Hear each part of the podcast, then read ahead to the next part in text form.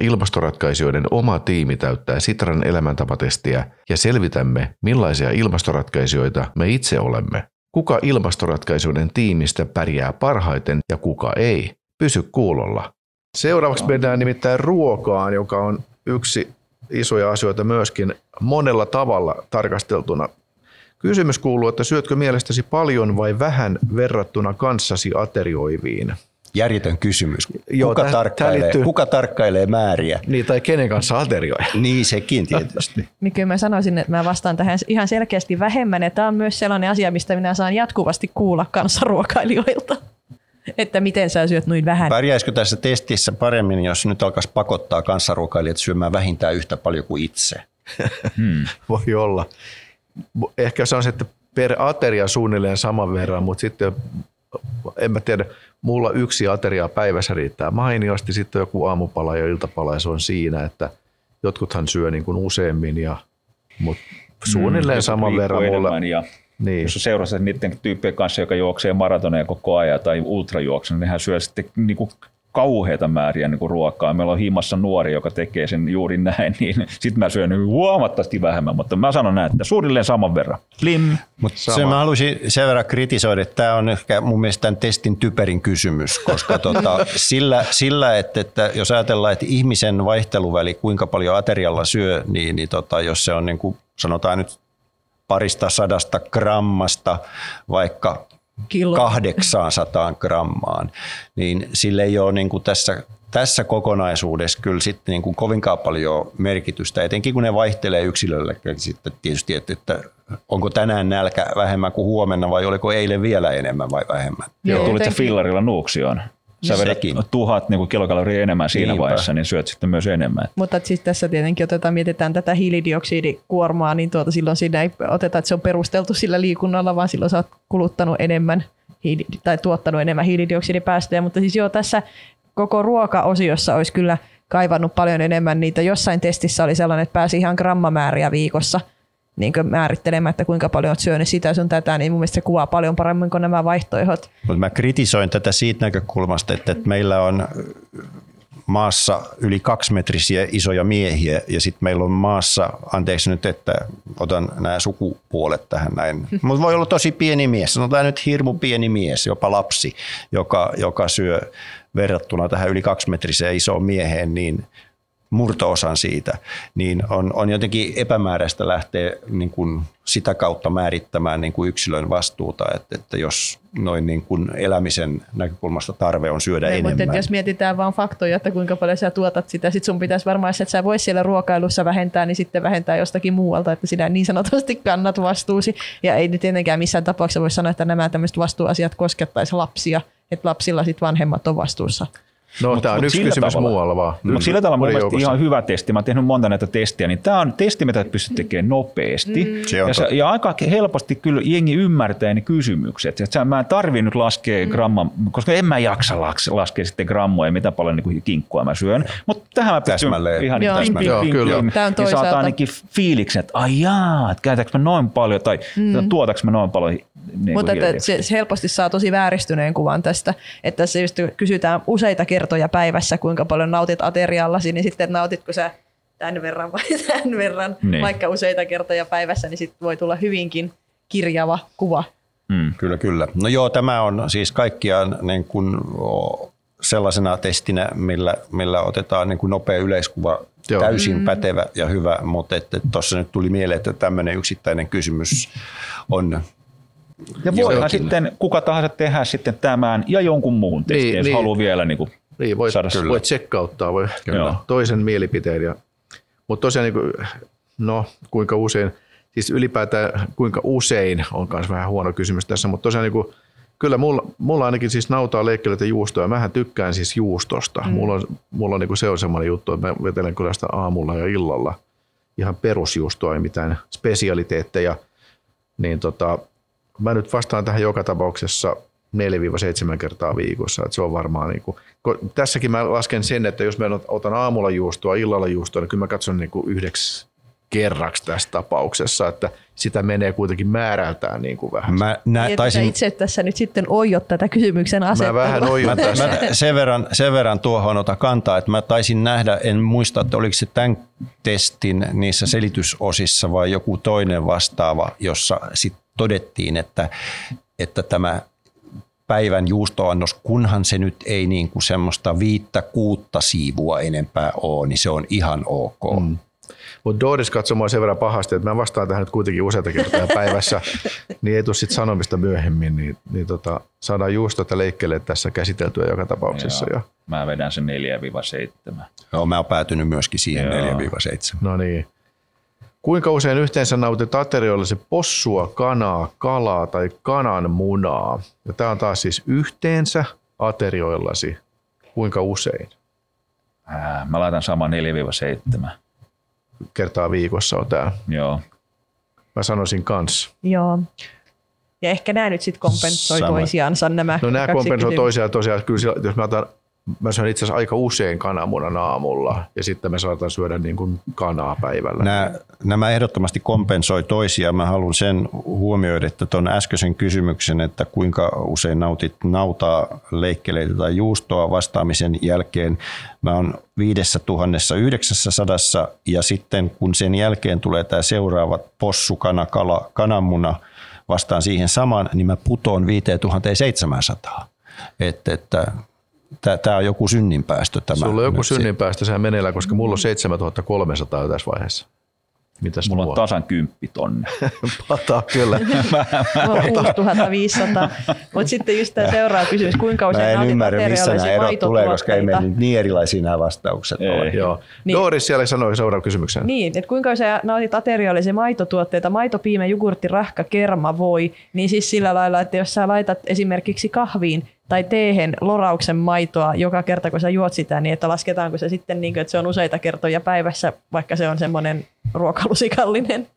Tämä on hyvä kysymys, nimittäin mä en oikeastaan juo maitoa, en käytä piimää, jogurttia silloin tällöin aamiaisella, ei rahkaa, kermaa käytän kahvissa, en käytä voita. Eli kerma ja jogurtti on mulla ainoat, mitkä koko satsista tulee edes niin kuin. Mulla kyllä tulee väistämättäkin useita kertoja päivässä, koska mä juon päiväruoalla maitoa ja sitten laitan kyllä juuri teehen maitoa ja jogurttiakin tulee melkein päivittäin syötyä. Niin. No onko se kuitenkin 4-7 kertaa viikossa? No vähintään tulee joka tapauksessa se yksi ja sen päälle vielä lisäksi. Niin kato, siis jos sä ottaisit yhtä aikaa siis samassa ateriassa, niin silloin sä ainakin voisit sanoa sen. Että niin useita kertoja, niin, koska ei oteta annoksista, vaan montako kertaa päivässä niin nautit kyseistä. Mutta tässä lukee myös voi, varmaan tähän kuuluu margariinikin. Niin, jos se on oivariinia. Oivariinia. Kyllä. Mm.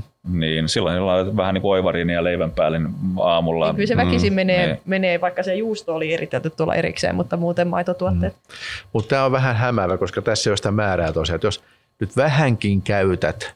Niin, laitat sen teelusikallisen sitä margariinia tai sitten sen ruokalusikallisen sitä maitoa sinne teehen, niin se on sitten jo 2 kertaa on siinä jo tapahtunut tämä asia. Niin. Mä vastaan tähän 4-7 kertaa viikossa. Se on mun vastaan. Kyllä sama juttu, koska voi jos ainoa tai voi voimariini, niin mä vedän sen siihen. No niin. Kuten myös. Eteenpäin? Kuten myös. Me olemme hirveän kriittisiä tätä testiä kohtaan tänään. Mä en itse asiassa tiedä, minkä takia tämä seuraava kysymys on täällä lainkaan, mutta kuinka monta annosta, kuppi, muki, tuoppi tai lasi, nautit kahvia, teetä, tuoremehua, olutta tai viiniä päivässä? Mä en oikeastaan ymmärrä. No ehkä tässä voisi olla se, että mistä tämä tulee tämä tavara. Että siis Suomessa ei ole olemassa suomalaista kahvia, vaan se tulee jostain Brasiliasta. Ainoa, mitä suomalaista voi olla, niin on olutta. Että se olut on vähän ehkä siellä sitten, koska niin, suomalaiset juo paljon kotimaista olutta, niin sitten niin se on ehkä vähän ulkona. Kaikki muu tuodaan ulkomailta, eli siinä on se kuljetuskustannus tai kuljetuksen tuoma haitta. No ei kaikki tuoremehukaa tulee. Että kaikki tuoremehu ei toki ole appelsiinimehua. Niin, jos se on omenamehua. Niin. Omenasta ja monista kotimaisista hedelmistäkin, muistakin voidaan tehdä. Mutta joo, tämä on varmaan sellainen, mikä monella helposti, mä laitan, että alle 3 annosta päivässä ja se on sitä teetä. Sitä kun on sellainen toimistokahvijuoja-tapaus, niin kyllä se 3 kuppia tulee lähes helposti niin työpäivän aikana kasaan, ei mitään voi. No mulla on kyllä aamulla kahvi, päivällä kahvi ja illalla kahvi, mutta ei tule kyllä juotua viiniä eikä olutta eikä tuoremehua. Ja sitten siis iltakin on kahvi tai tee, että jompikumpi. Ei näistä mikään muu ole semmoinen, että kuuluisi joka päivittäiseen niin kuin kahvi. Mä en ole mitään noista. Mä sanoisin alle 3 annosta päivässä kyllä. Itse mä en välttämättä se päiväkahvikais juo. Aamulla illalla. Se on sovittu. Ja seuraava kysymys. Kuinka monta ateriaa viikossa syöt kodin ulkopuolella tai työpaikkaruokalassa? En yhtään. Et myöskään silloin, kun koronavuosi ei ole. Olen ottanut eväät tai teen työpaikalla ruoan itse. No niin. Mitenkäs Pata? 1-2. Ja Salmisen Markun vastaus. Montako? Niin, tämä kodin ulkopuolella. Joo. 3-5. Ostettua ateriaa. Olen laittanut. Sehän on aikamoista syntiä, mä huomaan, koska mä olen edellisessä kohdassa 5300 ja nyt mä pomppaan 5800. Nyt sä alat tarkkailemaan niin täsmällisesti se loppulukemaan siellä jo, että sä ikään kuin viimeiselle kierrokselle lähteessä rupeat miettimään, että kuinka tässä käy. Mä oon semmoinen biohakkeri, että mä katson koko ajan näitä lukemia täällä. Joo. No mä en voi vastata en yhtäkään. Ja 3-5 ateriaa viikossa on kyllä liikaa. Mulla on vaan pakko sanoa, että 1-2 ateriaa viikossa. Ei kyllä aina tapahdu, mutta ehkä se vuositasolla jotenkin keskimääräisesti voisi olla. Kuinka usein heität ruokaa roskiin? Tämä on kova kysymys. Tämä tietysti liittyy siihen, että kun ruoka ylipäätään jossakin päin maailmaa kasvatetaan, siinä tapahtuu jo ympäristöasioita, sitten se tuodaan jonnekin, sitten se viedään kauppaan, kuljetetaan, varastoidaan ja siinä on sitä trafiikkia aika paljon itse asiassa ja vettä kuluu kasvattamiseen ja kaikkea muuhun tämmöiseen. Ja sitten se tuodaan kotiin ja sitten se heitään roskiin. Eli tavallaan koko asia on tehty aivan turhaan. Ja tässä on sellainen asia, että kun on perhettä, niin itse et voi yksin vaikuttaa tähän asiaan.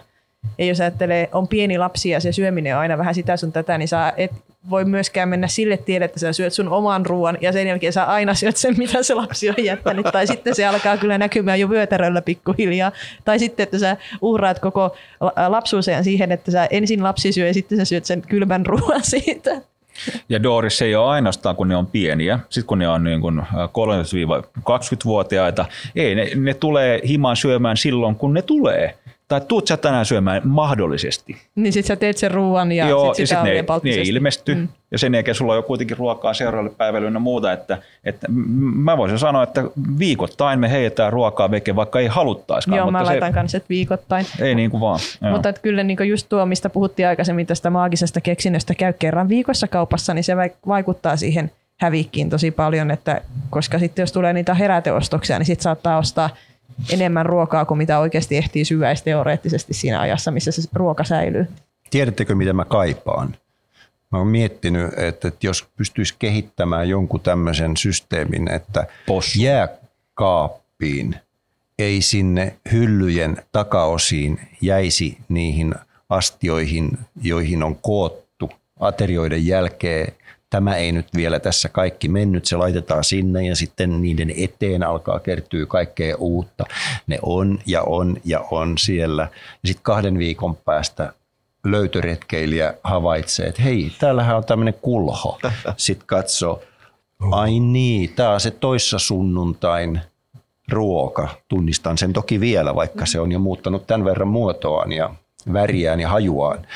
Niin tästä kun pääsis eroon, sellaisesta tahattomasta, aika iso osahan niin kuin ruoan, tuskin nyt kukaan ihan tahallaan ja tietoisesti sitä, mutta semmoinen ahdistaa mua itseäni tämä niin kuin ruoan tämmöinen, ei se olisi välinpitämättömyyttä, mutta se on jotenkin vaan se, että se systeemi ei toimi. 1,5 metriä leveä jääkaappi, joka on niin kuin 15 senttiä syvä. Joo, kyllä, että ne on framilla siinä koko ajan. Joo.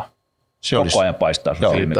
Taas aivan uusi innovaatio syntyy tässä podcastin aikana. Joo.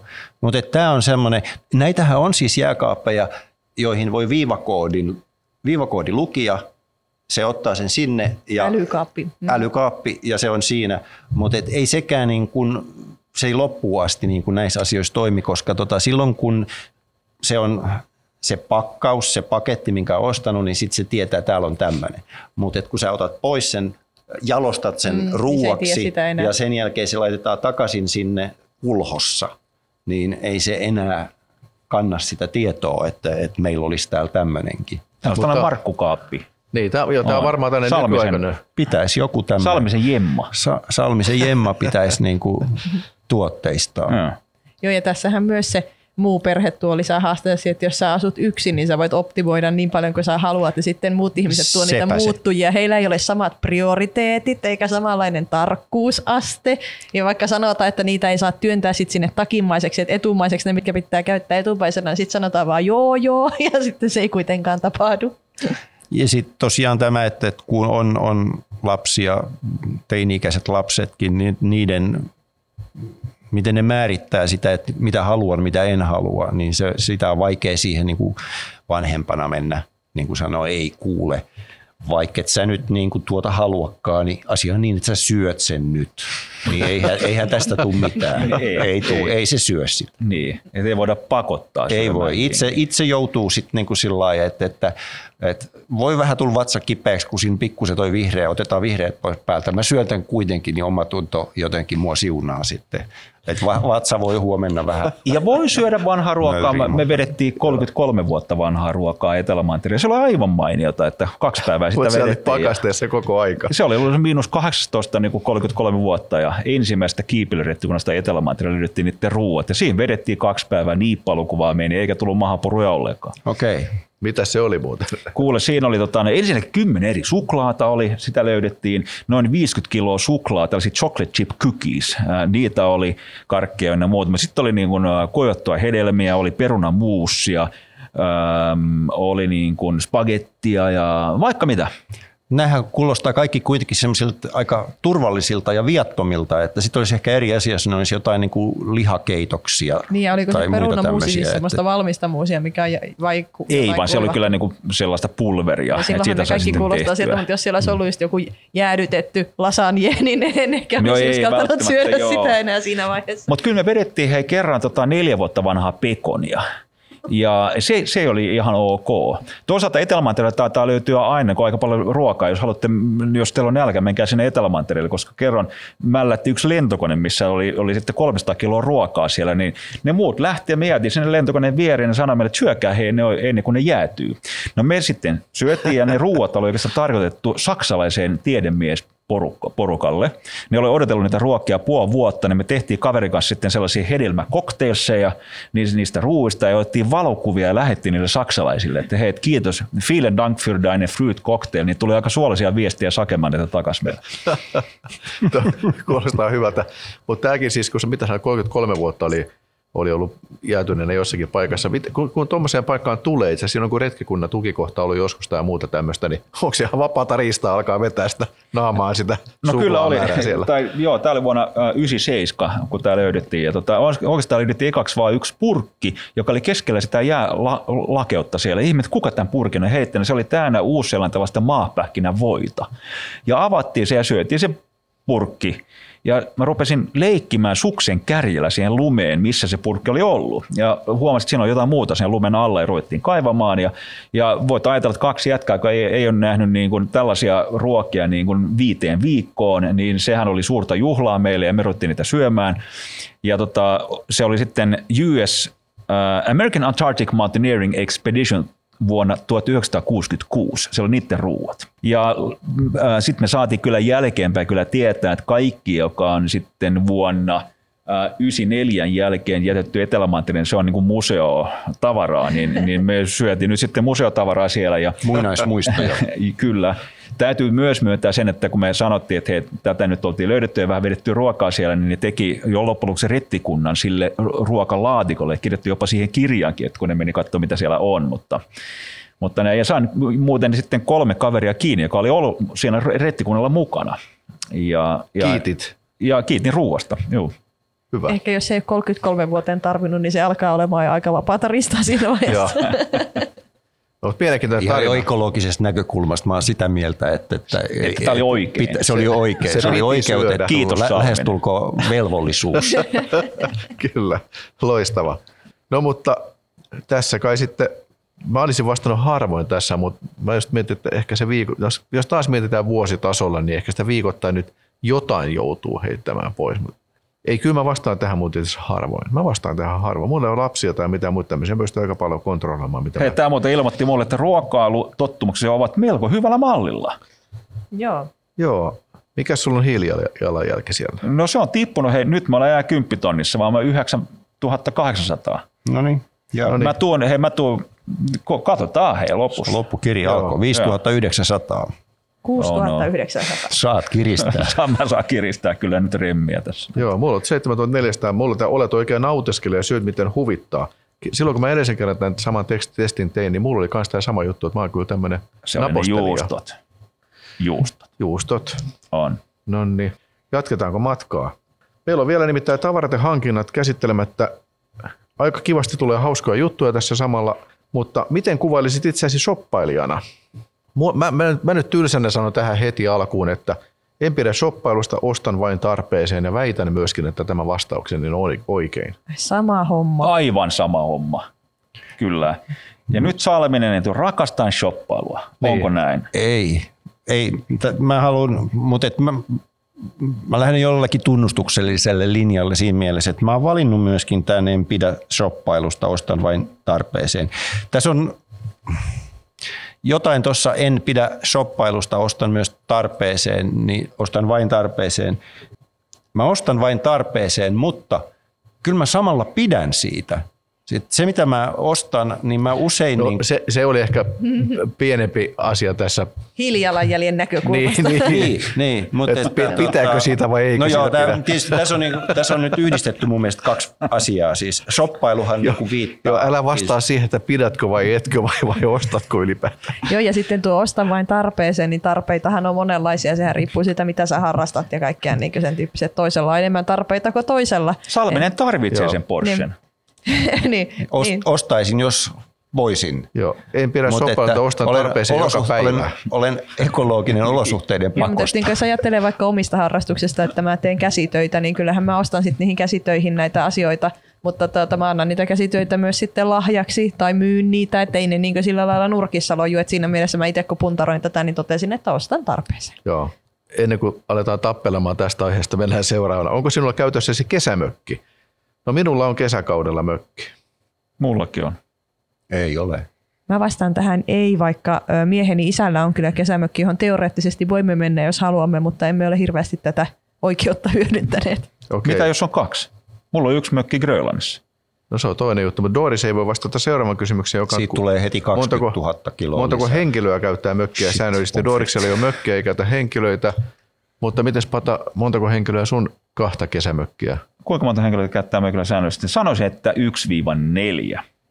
Se lienee aika monenlaisen vastaus, jos miettii suomalaista perhekokoa. Se on aika iso vaihteluväli ajatellen tähän käyttötarkoitukseen. Niin on suomalaista perhekokoakin ajatellen, niin käytännössä melkein kaikki menee tähän. Mites Salmisen Markun? Hänhän vastasi, että ei ole mökkiä. Ei ole. Edelleenkään. Sä voit lainaa sitä mua yhtä mökkiä, jos otat vähän niin kuin... Kiloja myöskin sun vuokraa. Totta kai. Niin. Luonnollisesti. Otat 5000 kiloa veke. Tällä me pitää jakaa taakkaa. Tästähän on selviytymisessä kyse. Just näin, kyllä. Yhteistyötä. Mm-hmm. Sanoisin, että 5000 kiloa kesämökin aiheuttaista käytöstä on kyllä aika paljon luvattu.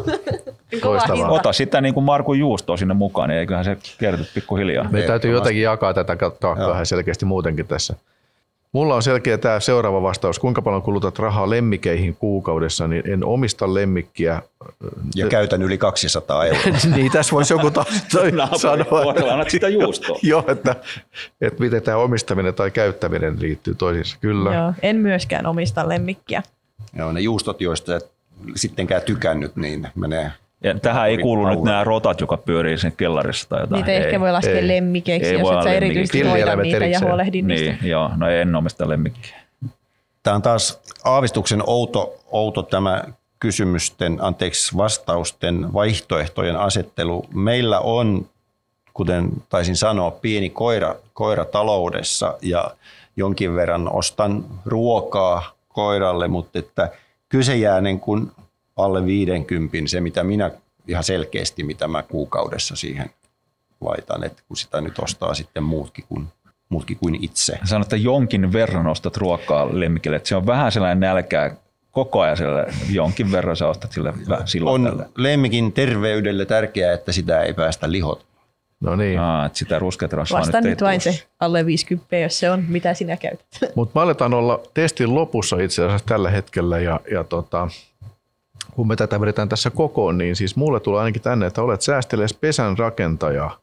Näytä tuloksia. Mitkä ne sun numerot on? Mun numerot on 8500 ja keskimääräinen testin tehneen ja hiilijalanjälki on 7100, eli olen siellä huonommalla puolella. Ja tässähän me keskusteltiin jo ennen kuin me lähdettiin tähän meidän lähetykseen sitä, että vaikuttaakohan tässä tämä korona-aika nyt siihen, että kun mä itse tein sen testin silloin aikaisemmin ihan vaan tällainen testausmentaliteetillä näillä koronatuloksilla, niin siellähän tuli todella alhainen tulos. Et nyt mä sain 7400, mutta kun mä tein että mä en kulkisi ollenkaan lentokoneella ja sellaisella, niin siitä tulisi 4900.